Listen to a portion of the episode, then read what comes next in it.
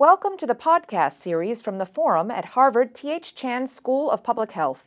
You may also watch a video of this event at www.forumhsph.org.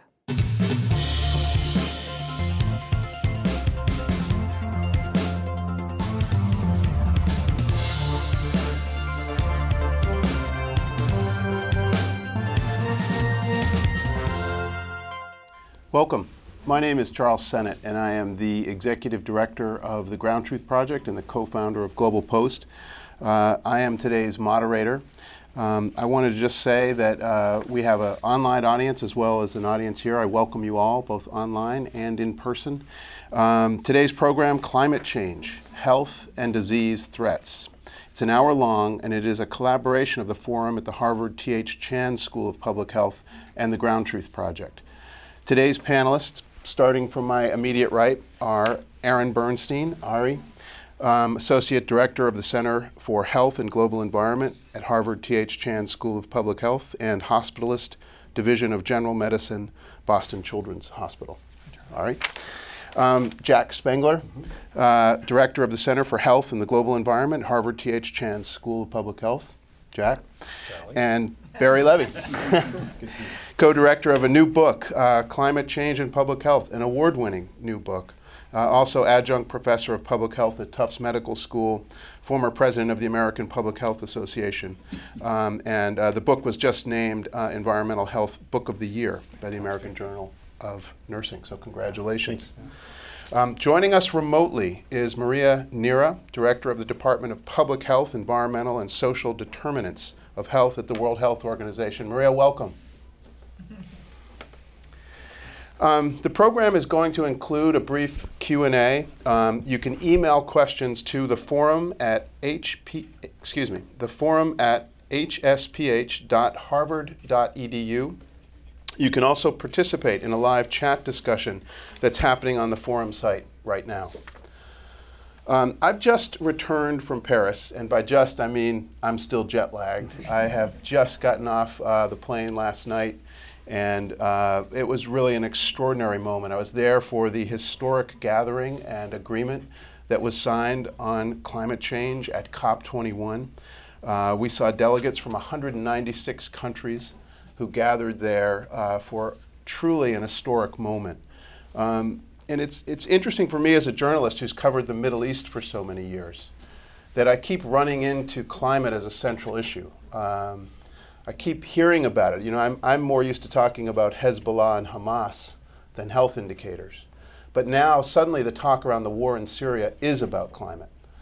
Uh, the talk about the migrations of people is about climate. Um, specifically, some of our reporting at the Ground Truth Project uh, on global health has been headed up by Marissa Miley, who is our environment and global health editor, and she's here today. Marissa was with us in Paris and, and really heading up a team of six top young journalists who were there in Paris um, reporting. Through five years of seeing Marissa lead global health projects, we kept running into climate change on the course on global health stories about child mortality and about infectious disease. But what really grabbed the attention of Marissa and our team of reporters is that we were not running into global health issues at the conference on climate change. And I think one of the things we want to explore today is why is that? Um, we'll be looking very carefully at this through the eyes of, of our panelists who can really enlighten us on how there are all of these cross currents running through this threat matrix in our world right now that really do allow us to link some of the conflicts and some of the, the enormous challenges on global health back to climate and understanding it in that context. Um, so we will begin uh, by, by trying to open this conversation. Uh, and uh, Ari, I'm going to ask you to start us off, if you would, and provide us some context about why health is an important part of the climate change discussion. Sure. Uh, so I'm a pediatrician, and as a pediatrician, it's my job to ensure the health of children.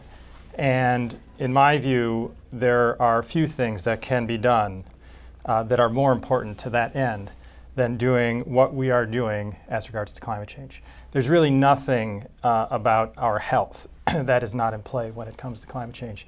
The air we breathe, the water we drink, the food we eat, uh, all can be affected through climate change. So, air quality, uh, more heat can make ozone more common. Mm-hmm. it can produce forest fires mm-hmm. that produce air pollution. water scarcity, an immense issue, quite relevant in Syria, as you mentioned, relevant in this country. Uh, food. So, with too much heat, not enough water, too much water, hard to grow food. So, regardless of what aspect of health you might talk about, climate change matters. And perhaps the most important thing when it comes to climate change and health, though, is that all of these factors, be it extreme heat, droughts, floods, uh, food shortages, are putting pressure on people to move. Um, it's what I call the final common pathway of climate change. All of these effects really do push populations to move. And we know from experience, as you described, that some of the unhealthiest populations on the planet are those that are forced to move against their will. The other side, though, is critically important, though, is that because we're doing something about climate change, we actually stand at the, at the at the entry point to perhaps the greatest public health intervention ever. Mm-hmm. So we have so much to benefit uh, from our actions to decarbonize our economy. And that's why what happened in Paris makes me so optimistic about what we can do to ensure the healthiest possible future. Okay, thank you, Ari. I'm going to now say, just for a moment, with that really nice introduction for these issues, to say, I want you to feel just for a moment what it was like in Paris um, and to really be able to experience um, that moment of history when the gavel came down. Um, we were there with our team reporting from the Ground Truth Project. We're based at WGBH, so we were there with our partners from PRI The World, huge team from WGBH, team from NOVA, really great presence from WGBH there, and this this really powerful moment. I've been a journalist for 30 years. I've had a handful of experiences in my life where you feel you are truly in a front row seat of history. So um, I hope you were able to follow some of our coverage from Paris. We had uh, a live blog. We also had um, a lot of stories that these top young journalists who we train and support have been doing.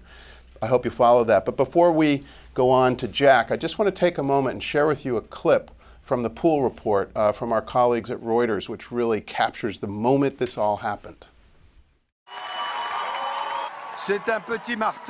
With a small hammer, you can achieve great things, says French Foreign Minister Laurent Fabius, who announced a landmark climate accord Saturday.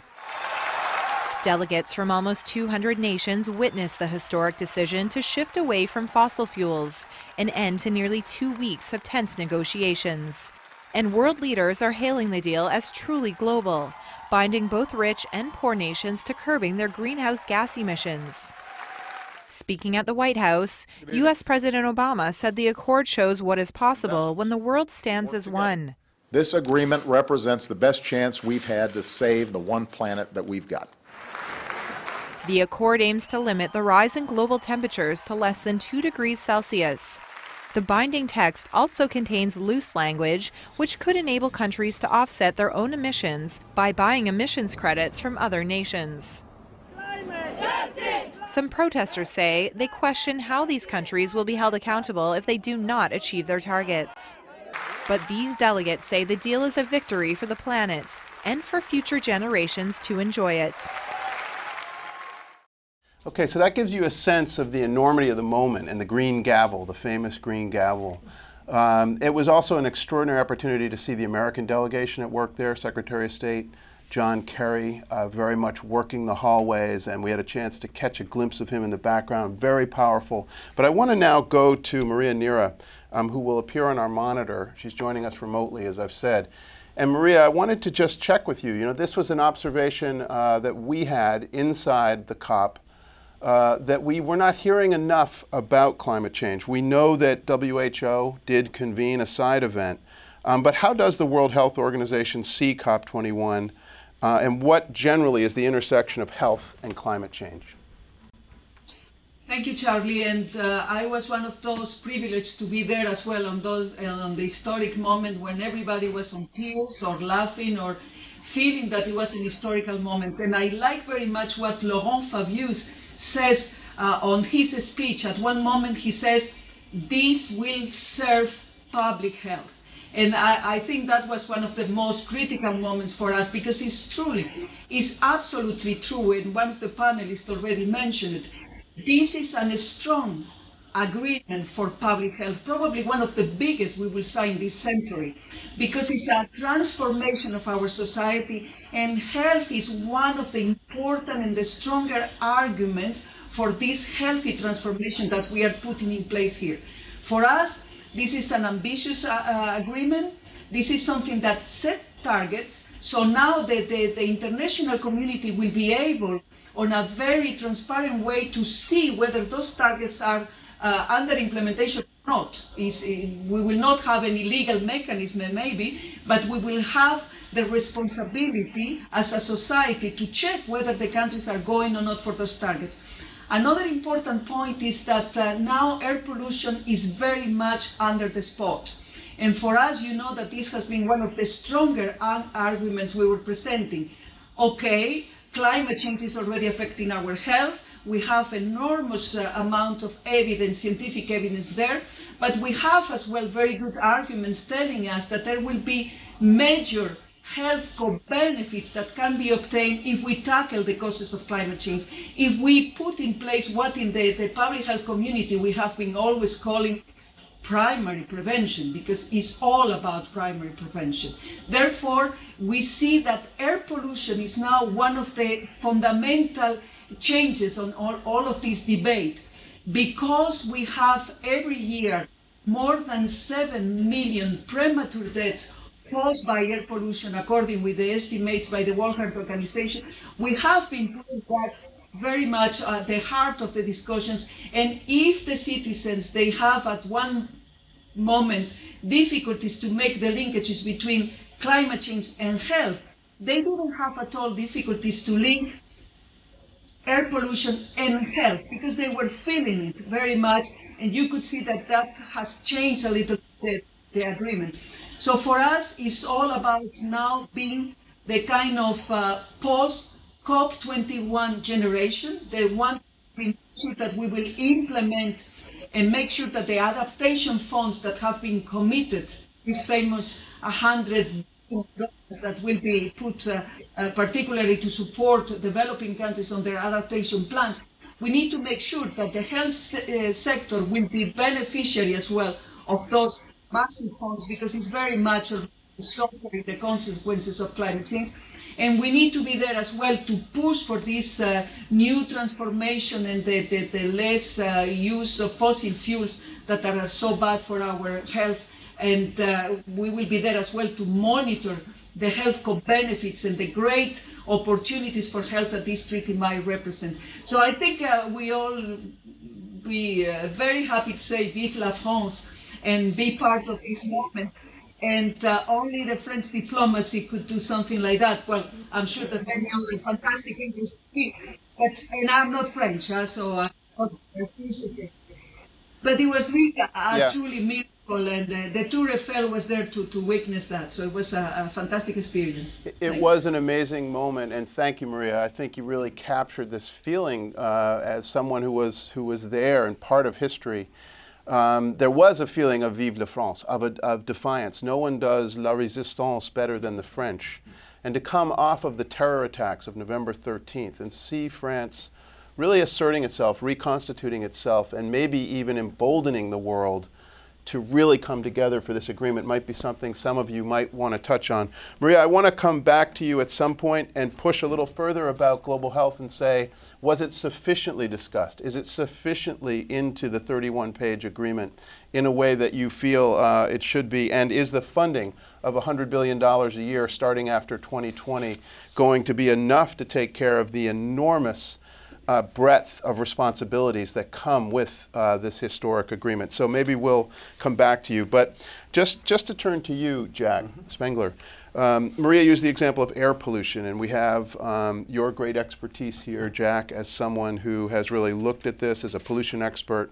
Um, can you tell us a little bit about um, sort of the underappreciated aspects of air quality and maybe take us inside these co-benefits that can come with this Sure, I'd be glad to. In fact, if you show a slide, because Charlie, well, you and Maria were enjoying Paris and uh, doing your work, I'm, I'm sure. uh, 20 million other people in, in uh, Beijing were forced to breathe this kind of air. Uh, and it was a red alert. I mean, this is exactly what Maria was talking about. Uh, what, uh, what are the implications of fossil fuels to health, to air pollution, and to health? And, and I, I chose this slide bec- not because we don't know air pollution exists around the world, uh, in sub Saharan Africa to Asia to India to el- elsewhere, but this is front page Wall Street Journal. And who reads that? It's the corporate leaders and the government leaders. And what is why is that significant? Because it's a link now between the fossil fuels and economic disruption and civic disenchantment. So before Under the Dome was taken down, that revealed to the Chinese people the price of progress, the sad, the underside of that, with contamination. Uh, you know, we're beginning to understand that that this is a huge public health price that we're paying, and it's an obvious link from climate change to greenhouse gas reductions to the double wins, and we'll talk about that. But the double wins are renewable and clean air. That's a double win. Coming out of the idea that this could spur business growth, investment. But listen, you know, the edict here was the suggestion, public health suggestion. Think of this. eh, You know, how long have we been dealing with air pollution? Stop driving and stay indoors. Wear a mask and stay indoors. And where do you think the air comes from that's inside? The air we're breathing here came from outside. Right. Uh, and it carries a lot of the attributes of outside, and we add things to it. Right. So the air cleaners that the middle class buy in China might help the particles, but it doesn't help the gases, the formaldehyde, the chemicals that come out of the product. So it is a complex public health issue that can only be addressed by cleaner fuels, better technology. Okay, and just to contextualize, what the air quality in Beijing while these delegates were meeting from around the world to address this issue, how bad was it? And contextualize in hi- history. I know it was one of the worst in modern times. Is it, is it as bad as it gets in Beijing as the world body was gathering? Uh, it is the first time the red alert was called, and this is extreme danger. But I experienced this when I was in uh, Singapore, and the fires from Sumatra came over and shut down Singapore. Right. And that was five, four times the health safety levels, and I'm sure it was this. Okay. I mean, these, and I've been in Beijing where you can't see when you land at the airport. 10 gates, the car, planes at 10 gates down the road. So that's 200, 300 micrograms. This is the old days of, uh, of uh, London. Okay, thank you. Uh, okay, so I just wa- I want to turn now to you, Barry Levy, um, and I wanted to ask you about your new book. Congratulations on climate change and public health. Um, I had a lot of um, time on the plane over the last few weeks, and I, um, I, I, I think what you've what you've outlined is extraordinary. Could you tell us a little bit about the key findings in your book and why you wrote it? Sure. And, and uh, Jonathan Patz is a co editor, and we had uh, 76 contributors from around the world. But basically, we wrote it because we felt that physicians, nurses, other health professionals, and policymakers really needed a concise, comprehensive, and understandable people way of learning about the, the various health effects, many of which have been already touched on uh, by Ari and, and Maria and, and Jack. Um, not only to understand the health effects themselves, but the particularly vulnerable populations and what health professionals, policymakers, and others can do, not only to help mitigate the uh, greenhouse gases that are causing uh, climate change, but uh, to help everybody adapt and to promote policies and programs that will help us to adapt to existing climate change and certain amount of climate change that is destined to happen no matter what we do at the present time. Okay, excellent. Thank you. Um, one of the uh, really underappreciated aspects of climate change, and, and you write about this, Barry, uh, is the links to the loss of traditional lifestyles and, and sometimes even conflict. We saw um, so many of the indigenous people of the Arctic and other, other people who were there present on the streets in Paris um, trying to have their voices heard. I'm not so sure they were heard enough. Um, we have a clip um, that we can go to uh, that was produced by uh, the Daily Climate and PRI's The World, our partner at WGBH. And it shows how drought and unexpected heavy rainfall has impacted a Maasai family and their herd of cattle. Um, it really shows that, that um, the family's ability is greatly impacted in terms of how they're going to make a living and how much food they'll have. Um, and the clip opens with a young member of the family who's a marathon runner who's worried about climate change's impact on his future. The weekly cattle market is the cornerstone of the Maasai economy, and sales here depend on the kind of steady rains that once were the norm in Kenya. These days, Takiata sells less cattle here because there haven't been the steady rains for at least a decade. Gabasha. Ravana mela mingisha pa ni woleng. Amo medunga bang ko tamparari. Have you had a good ni Takiata lost over 50% of his cattle to drought since the early 2000s. Losses like that have a big impact on Maasai families. But it's not just the Maasai economy that's tied to a predictable climate, it's also the culture. And for members of the younger generation, like Takiata's nephew, Johanna, it's more and more challenging to be a pastoralist. You know, now droughts are coming and climate change, so a lot of cows are dying during the droughts. So it's making them to, to look for the other options. But with the other options, it's often impossible to wear the colorful Maasai attire called the shuka. Johanna certainly can't wear it as a runner, and his brothers and sisters are very westernized as well. So I have a worry that the Maasai culture is really going down. Barry, I want to ask you to just take us a little bit um, deeper inside this issue and to talk a little bit about climate change and its impact on traditional lifestyles and um, on conflict. Yes, well, indigenous people, as we saw in the video clip, are, are tied to the land. They're, they're closely tied. Uh, their food, their shelter, their, their water uh, is, is very uh, you know, immediate right there. And, and climate change is going to uh, adversely affect their, their lifestyle in many ways. It, it, disrupts their traditional lifestyle, their family structure. It will force many of them to migrate within their own countries and be at risk for uh, many health issues that migrants, uh, displaced people, are at risk for and it will cause, with increased scarcity of, of uh, necessities, it will cause more conflict, including violent conflict. And it's pastoralists, like we saw in the video, uh, cattle and sheep farmers, uh, women and children who are in, in, uh, especially going to be uh, impacted and are already being impacted uh, by these changes. Uh, it not only affects tangible things, but indigenous people are spiritually connected to their land, and so it's it's affecting that as well and affecting their, their uh, mental health and their social cultural health as well. So it is of, of great concern and, and, a set of problems that are only going to get worse as, as time goes on. Okay, thanks, Barry. So we're, we're almost at halfway through our program, and this is uh, um, really the second part of our forum, and I, it's, it's something we're calling addressing the issues, and we want to say we can have a little bit more interplay uh, between you, our panelists now, uh, on some of these issues, and we'll go in sort of theme by theme on um, how we can look at some of these issues. So why don't we start with you, Jack, if we mm-hmm. could. Um, talk a little bit about this idea of building resilient communities.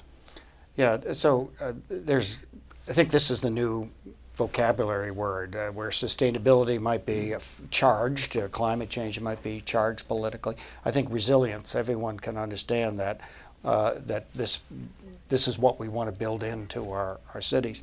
So uh, I think one looks to what our own Cambridge and Boston is doing. It's remarkable. They're looking at projections of excessive rain, heat stress, storm surges, and the models show it doesn't top our dams at the end of the Charles and the Mystic. It comes around it with massive flooding. So this, so now we have the tools to start to say what are the implications.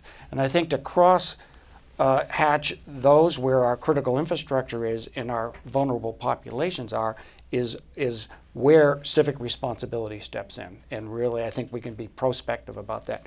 But a lot of states mm-hmm. and cities aren't doing that. Mm-hmm. And in fact, I think Hurricane uh, Katrina and, and Sandy showed how vulnerable our sure. coastal cities are. So I particularly noted, and maybe you saw this in Paris, um, reports by mayors. Uh, big cities, small city mayors were on the scene. I heard one report mayors from the uh, from the Ohio River or, or, Mississippi River joining with other city mayors around big big rivers around the world because they recognize their vulnerability once their sewer system's knocked out, flooding problems, uh, infrastructure shutdowns. So they recognize the, the impact at the local level. Uh, and I think that's where the action's going to be in the next couple of years. That was very uh, much a part of the discussion uh, in the wings at COP21 was about this sort of bottom-up approach, Mm-hmm. coming from cities, coming from governors, coming from these things. We one uh, one mayor we spoke with was from a, a city in the Philippines, and we did a piece um, yesterday on PRI the World where she was talking about resiliency, and of course, it was coming right off of the news of the typhoon that's hit there. And so, this this feeling of going from a historic moment at a conference right into the reality staring well, that's us the Beijing right thing, too. Beijing yeah. during the conference yeah. and the typhoon and the immediate aftermath. Thank you, Jack. Ari, I wanted to ask you about one of the other really big uh, topics that we need to sort out and think about more carefully, which is sort of regulation strategies in the aftermath of the COP. This is going to be a big part of whether or not this COP is truly historic. Yeah. So thanks for that. You know, if you look at our current energy systems, which are roughly 80% fossil fuel based, both here in the United States and elsewhere in, in the world, uh, they face an enormous number of pressures right now. First of all, there's increasing demand. So, a large part of the world, we've got about a billion people who have no access to electricity. They're going to need energy to develop. Uh, so you've got demand, and then, as we've already talked about, you have huge burdens of disease caused by those same energy systems. Seven million people, about three million of those from outdoor air pollution, four million from indoor air pollution, uh, water scarcity issues, uh, and so forth and so on. And so we find ourselves caught in, in what I like to call the energy pickle. We're getting chased by all these factors into how to figure out to move our energy forward. And now with Paris, we push ourselves as a world community in a new direction, which is to add another, another pressure on, which is decarbonization. So I think the critical lesson of the past is that if we don't put health on the table now, we may wind up in a future energy pickle that is equally as unattractive as the present day one. Because the reason we're in this pickle now is because when we chose fossil fuels, we didn't really think about health. And so we're playing catch up. So we have an enormous opportunity, again, not just to decarbonize, but to really think critically about our energy future and what the health dimensions of our energy future look at. You know, Jack talked about mayors who live on rivers. Well, think about where our power comes from today. Almost all of our power plants are on bodies of water. Well, in a world with rising seas, it might not be the best place for us to continue to build power plants. And that's just a simple example. But the point is that we know enough now, because as, as Jack alluded to, we know enough to be able to think critically about the health dimensions of our energy future. And now is the time. Now is absolutely the time. Are you convinced that there is enough momentum for um, the regulation strategies and the, the commitments that come with those who've signed on to COP21? Um, is it really going to get things done? I think there's a great deal of cynicism out there about whether or not we're really going to see the sea change that is promised. Yeah. So I work in the business of skepticism and cynicism, both in Me the too. climate realm and as a pediatrician. And, and let, me, let, me, let me say this, which is that uh, people care about their health, and they absolutely care about the health of their children. And making clear what's at stake for the health of people and their children is ultimately, to me, one of the most powerful arguments we can make for a call to action. So we cannot fall to the face of cynicism. We cannot fall to the face of false beliefs, which are out there. We must focus on the reality that we face and realize that we stand, as I mentioned before, we stand to gain so much. And not just about the things I talked about before, about the heat mm-hmm. waves, but think about the major public health challenges we face right now obesity, mm-hmm. arguably one of the major public health mm-hmm. crises in the world right now. If we do what we need to do for climate change, we're actually going to have a tremendous impact. If we eat less meat, if we walk more, if we use more public mm-hmm. transit, uh, if we decrease the air pollution that's killing 3 million people a year, the kids I take care of who are obese are going to eat better diets. They're not going to be forced indoors on bad air pollution days because we won't have them, and so forth and so on. So That's, uh, that is a perfect um, framing and, and transition to bring Maria in on this and to really talk about what, what you call this call to action for health professionals. And Maria, I wanted you to, to tell us a little bit about that call to action, how, how it's being sent out, how much the signal is being received globally. And if you could, maybe in the context of that, come back to us with a little bit more about was global health sufficiently recognized in the actual text of the document? Would you like to have seen it more present uh, in the negotiations and in the hallways, which was where so much of the action was uh, in Paris? Thank you. Uh, maybe we should start by the fact that um, the first report that the World Health Organization produced on climate change and health was 20 years ago. And then we started to attend the COP 12 years ago. And believe me, the first year when we attended, the so-called health community, somebody was telling me the other day that we could all fit on a, on a, on a phone, I mean, on a very small room. It was a very small community we were trying to pass messages and we were considered as the kind of, okay, fine, you, you have a nice message, but we have serious business to deal with here. Then we, we keep producing a lot of scientific evidence in contact, obviously, with many uh, other from the public health community. The evidence was there it has been a moment where things started to change, and it's exactly when we started to put things a little bit in positive, saying, okay, climate change is affecting very negatively our health, and we have all of those terrible arguments about the pillars of our health being affected by climate change access to food, access to water, access to shelter, to, to clean air. But more importantly, if you tackle the causes of climate change, you can obtain benefits that you cannot imagine. You can tackle the non-communicable diseases epidemic that you were referring to. You can uh, reduce the, the, the, damage caused by the exposure to air pollution. You can have a more sustainable way of, of producing and consuming and moving. So it will be a fantastic opportunity. When we started to put all of those arguments and to put the, the air pollution component, people started to understand. And I think on that, this call for action, urgent call for action that WHO has been uh, pushing uh, in the last months or so, it has been fundamental as well because we started to have behind that call for action pneumologists talking about asthma, and then people was able to make uh, that connection. We had uh, uh, uh, all sorts of specialists from, from very still credible uh, professional, medical profession, saying this is bad for our health and this can be very good for our health. And this is the way we were trying to mobilize and to engage the health community to the level of saying this is the greatest opportunity for public health. If you have a strong treaty in Paris, it will be a strong treaty for, for uh, uh, public health. All of that is important. I think at the same time, obviously, we have been putting all the arguments related to access to clean energy and the importance for public health of that. Uh, uh, you, you were mentioning the outdoor air pollution, but if you look at the fact that uh, almost half of the world population is still relying on biomass or uh, wood to cook or to, to heat in their house or to even lighten, lighten in the, the, the little household. And this is about human rights as well. I mean, you have girls normally collecting wood, uh, working for hours, obviously not going to school because they need to collect the wood to then cook and uh, and then inhalating the, the, the, particles in suspensions and the little boy who or children that is normally in the back of the mom uh, suffering from pneumonia and other diseases that was really very heavy. So we are not at the level we would like to see health at the treaty, but it's very important to say that uh, right to health, and those are the words, is an overarching concept at the preamble and uh, in the decision agreement.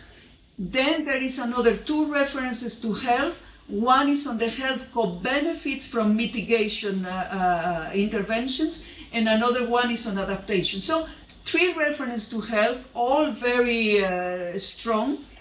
Uh, it's important to say as well that the, uh, the, the treaty is not uh, mentioning sectorial, I mean, it was an intention to avoid reference to sectorial issues. For instance, uh, our colleagues were working on oceans or energy, they were complaining because it was no reference to agriculture or to forest or to oceans. While in health we have three references. It's not all we wanted, but and it's not uh, we are not measuring the, the, the, the, success of the treaty by the number of times that health is mentioned. But i think it came very strongly as an argument and something that's happened in paris uh, in, uh, in, the margins of the cop is very relevant to what you were discussing here uh, major hidalgo from paris and major Bloomberg they convene a meeting of 1,000 majors from around the world, recognizing that most of the interventions now for this big transformation and, uh, and mitigation of climate change and air pollution will be taken at the urban or uh, city level. And this is where now those local leaders will be fundamental in the implementation because 70% of the greenhouse gases emissions are produced at the urban level, at the city level, and the mayors have a multi-sectorial role so they can really understand the health argument and start to take action there. So that was very relevant as well. And, and health, the World Health Organization was invited to be present, so it was a good opportunity to, to Maria, I want to. Um, I just want to jump in there and, and go into one area. Just uh, if you could just give us a, a, little bit more on the area of, particularly of women and children, and the way in which climate change has a disproportionate impact on women and often children. Um, we've talked about children a little bit, but I wanted to go more into the issue of women. We we had uh, an amazing group of young journalists working with us in Paris. Um, of the six journalists, five were women. Um, all five of them felt very strongly that this is one of the more pronounced issues they saw coming in every corner of every meeting they could get and every interview they could get. That, uh, that we need to think about women in the relationship to their health and, it, and the impact of climate change on that health. Can you tell us a little bit more about where is the argument on that now? Um, how do we get that brought more to the fore? One big argument is, uh, uh, just to give you an example, we did a survey in um, 40 countries in sub-Saharan Africa in uh, healthcare facilities. 40% of those healthcare facilities do not have a reliable source of energy at all, clean or dark or uh, any type of energy. That means that those healthcare facilities cannot help a woman to deliver uh, for instance, or you have to do it with a kerosene lamp. And I know what I'm talking about because I, I've been doing it myself in the field. And uh, if you don't have a refrigerator on a healthcare facility, you will have major difficulties to do a, a proper uh, support to a woman who will be terrified to go to the healthcare facility over the night because then she might have a, an added uh, problem because she will be assaulted. The second issue, and it's extremely important for gender, is what I was mentioning before, that uh, half of the, almost half of the world population is still cooking like in the Stone Age. On an open fire, you collected wood or, or vegetal uh, coal or whatever, but you need to collect that. And normally there are the little girls, the ones responsible for, for, for cooking and collecting wood. And this is putting very much at risk their capacity to have an education. And uh, this is fundamental as well. So it's, a, it's an issue of, of gender and access to clean energy and sustainable energy will be fundamental to reduce maternal mortality because of the clinics in Africa that I was referring in Africa and in Asia, obviously in other countries. Because of this gender discrimination regarding the collection of uh, fuels for, for cooking, and because of the, the fact that when there is a migration, uh, because a natural disaster or, or a, you know, when you lose your shelter or your capacity to have agricultural production, then normally those are the women in charge of this uh, uh, agricultural basic uh, production of food for, for their families. Okay, so thank you. This is a major issue. Great, thank you. I want to um, say we're, we're in good shape on time, but I do want to um, sort of I, I hasten to get to this um, conversation around co-benefits. It's something that we heard Maria mention. Barry, could you describe for us a little bit more? What do we need to pay attention to in terms of co-benefits? Sure, sure, absolutely. Let, let me let me talk about this in two ways. Um, uh, first, to pick up on what Ari said earlier, that to the extent that we shift away from a meat beat based diet to more of a plant based diet, uh, we're doing a lot to uh, reduce our carbon uh, footprint individually and as, as, a society. To the extent that we move away from fossil fossil fuel powered vehicles and do more walking and, and bicycling, so called active transport. It's, it's not only better for climate change, but it's, it's better for individual health. But I'd also like to pick up on what Maria said on a more societal or, or macro level that to the extent that we address some of these problems that we, we contextualize in terms of climate change, we're really addressing other really very important issues in terms of women's rights, children's rights, vulnerable populations, indigenous people. So I think it's important that we uh, recognize that these issues are not only co benefits at an individual level, but as a societal level, and even go be, going beyond the constructs of active transport and a healthier diet. You know, one, one definition of public health is what we do as a society, as a global society, collectively to assure the conditions in which people can be healthy. And so I, I, think there's a real opportunity, as, as Maria indicated, for us to leverage what's happening here in these actions to address climate change, to address a lot of other public health and human rights issues at the same time. Okay, thanks. Um, uh, adding to, to this uh, issue around all of the ways in which people, particularly women and children, are affected by climate um, is, is conflict. And I think that's something that sadly has been my business for way too long. I covered Iraq, I covered Afghanistan, um, and uh, you know have just watched uh, so closely what's happening in the Middle East. And it's only recently that those of us who cover stories like that are starting to really get the connection. We may be quite slow on this. You've had a body of work that's a lifetime work of excellence. As a journalist, um, I'd ask you to help us understand collective violence and around resource uh, based conflicts and how we, as the storytellers, need to understand these themes better and, and have to tell that story better so that we, we make the through line accurately but powerfully. And uh, I want to you know, jump in. But all right, do you want to start us off, and Barry, then maybe you can sure. bring it home? Sure. Uh, you know, I think that any conflict is going to have a number of different sources, right? You're not usually going to have a conflict that strikes immediately from resource scarcity, although we have seen that.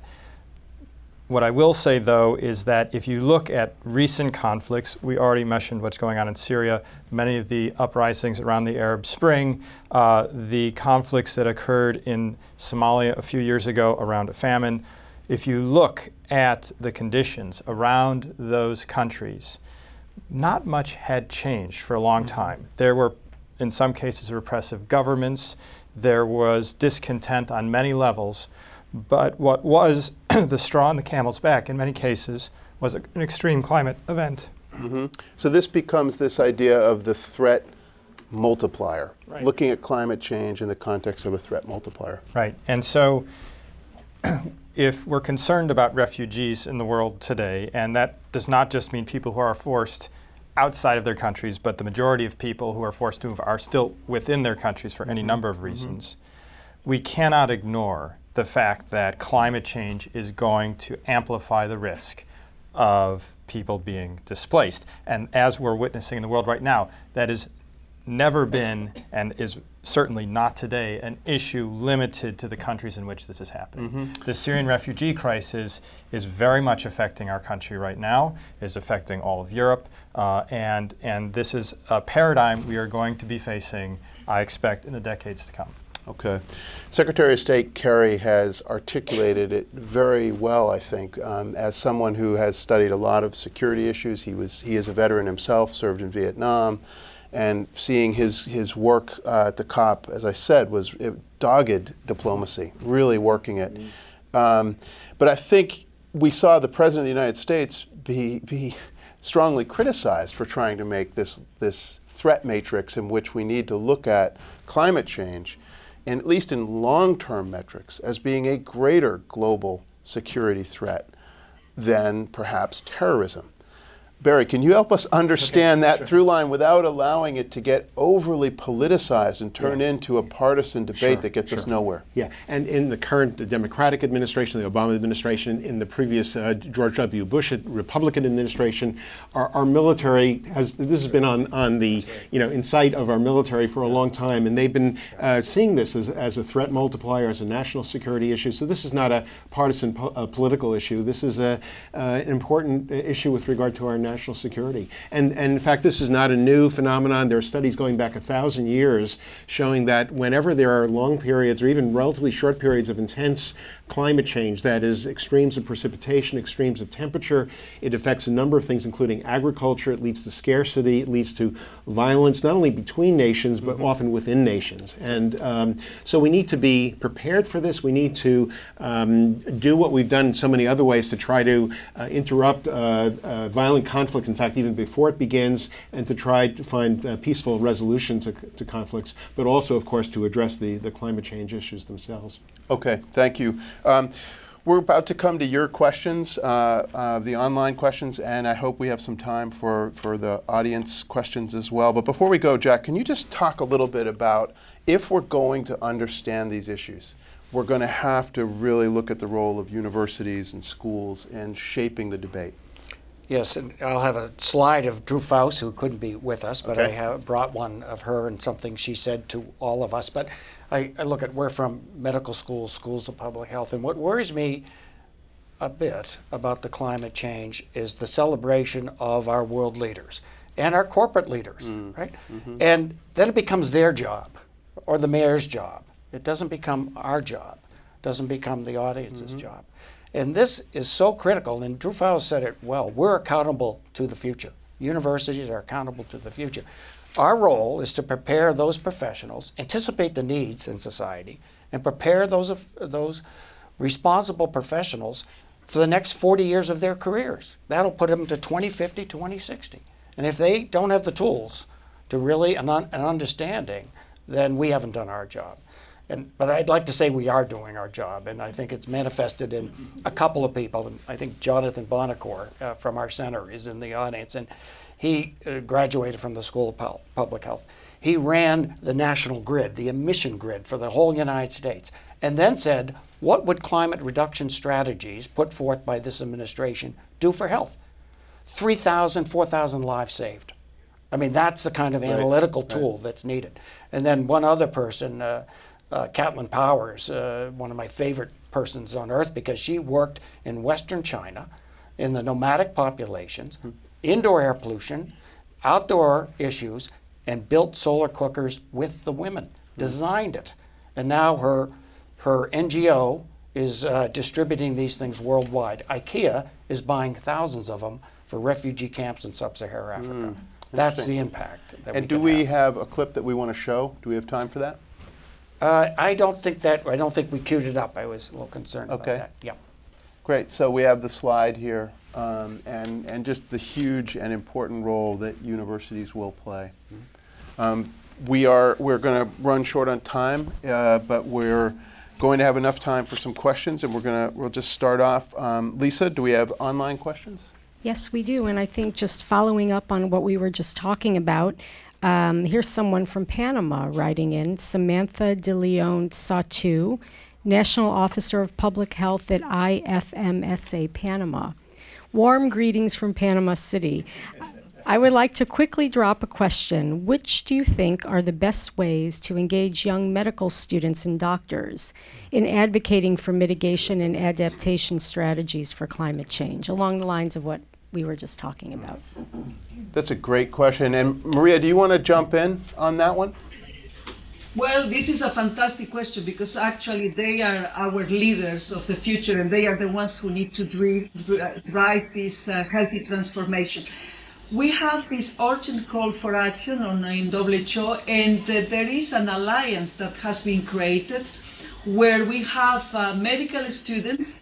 The International Association of Federation of Medical Students is part of that movement the, uh, as I mentioned at the beginning, we were just a small group of people promoting uh, health into the climate change negotiations, but now the group has expanded a lot, and every year there is this health summit of uh, uh, climate change and health.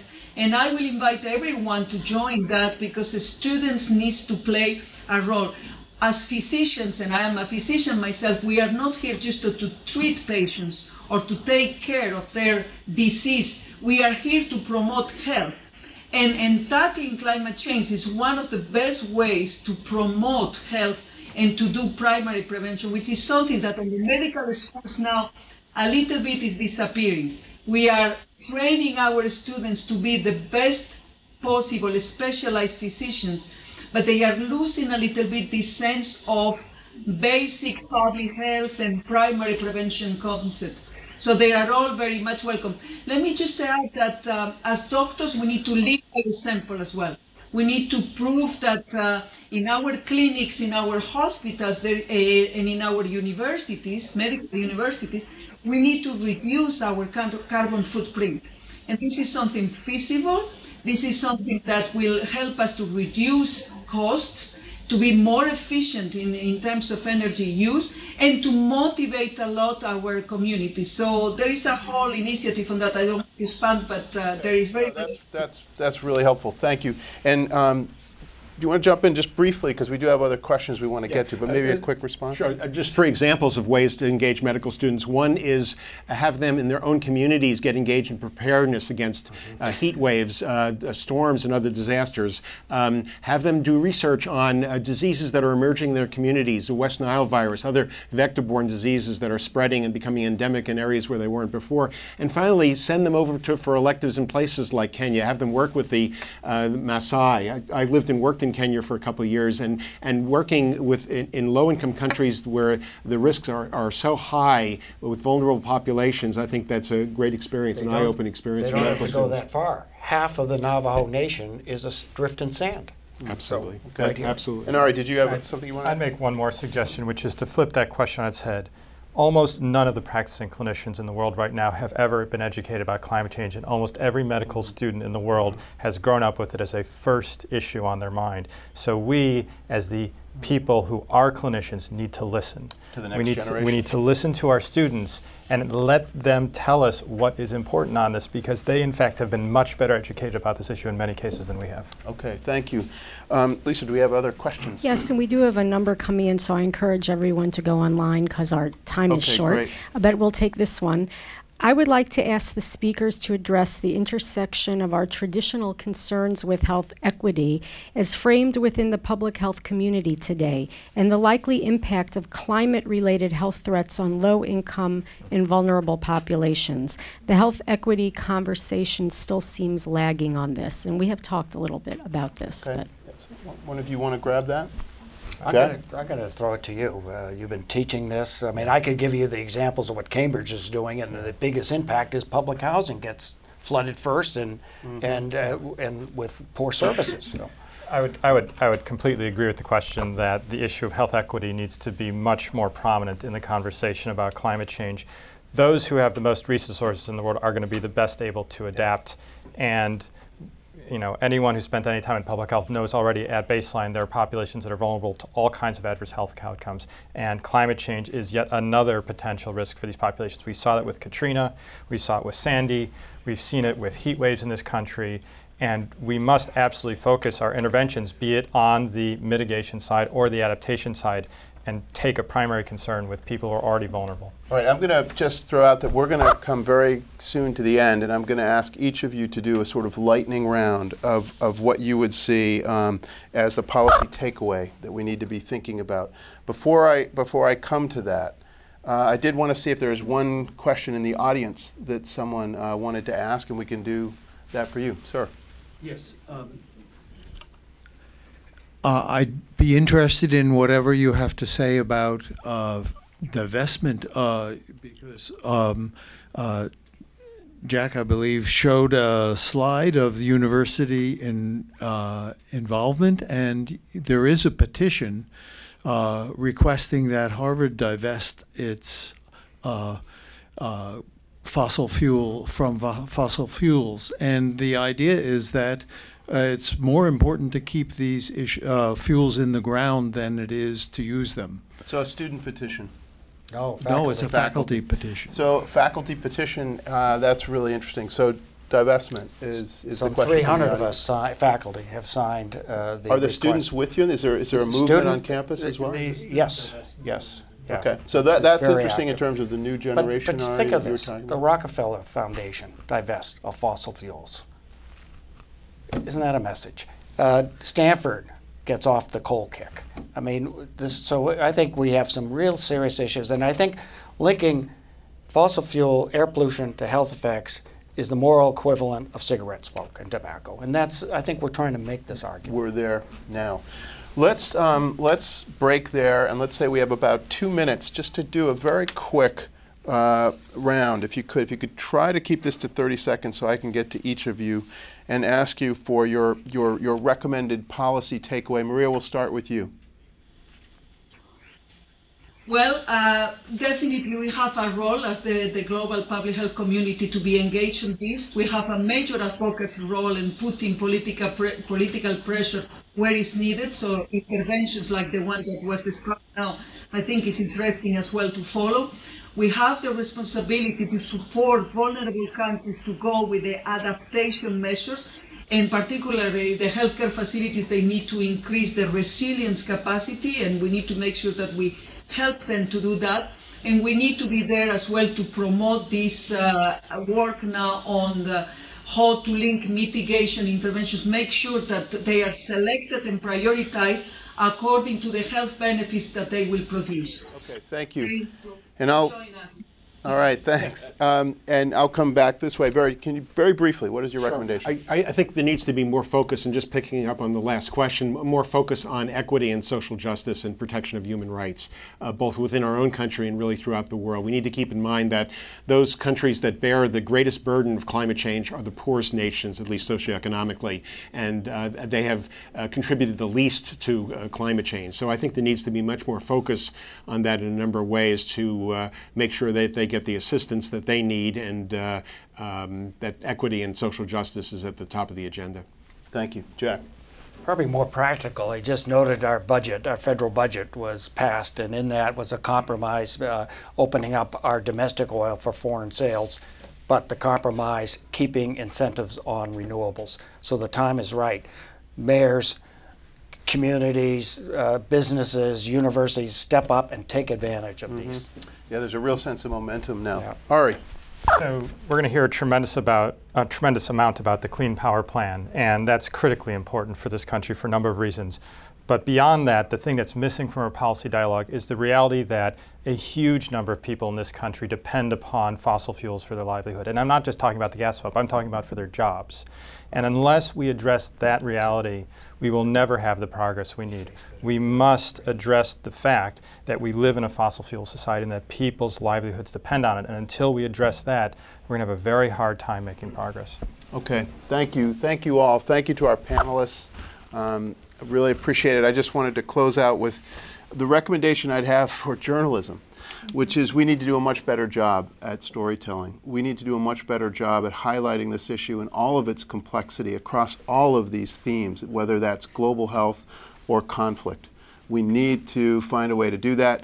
And our, our purpose at the Ground Truth Project is the next generation. We are really working with young journalists to help them tell the next stories that need to be told. And, and clearly, for this new generation of correspondents, there's no bigger story than climate change. So thank you all for, for helping us sort through these issues. Much appreciated. Maria, thank you. Um, I want to just say in closing that we want to encourage you to continue the conversation on forum hsph.org. And we want to encourage you to tune in to the next forum, uh, which is going to be Cancer and Diet, the latest on processed meats, fats, and more. Friday, January 15th, uh, also 12:30 to 1:30. Uh, you can go to forumhsph.org to find out more about that. Thank you very much for joining us. This has been a production of the Forum at Harvard T.H. Chan School of Public Health. You can find the complete video of this event and post your comments at www.forumhsph.org. Thank you for sharing the forum.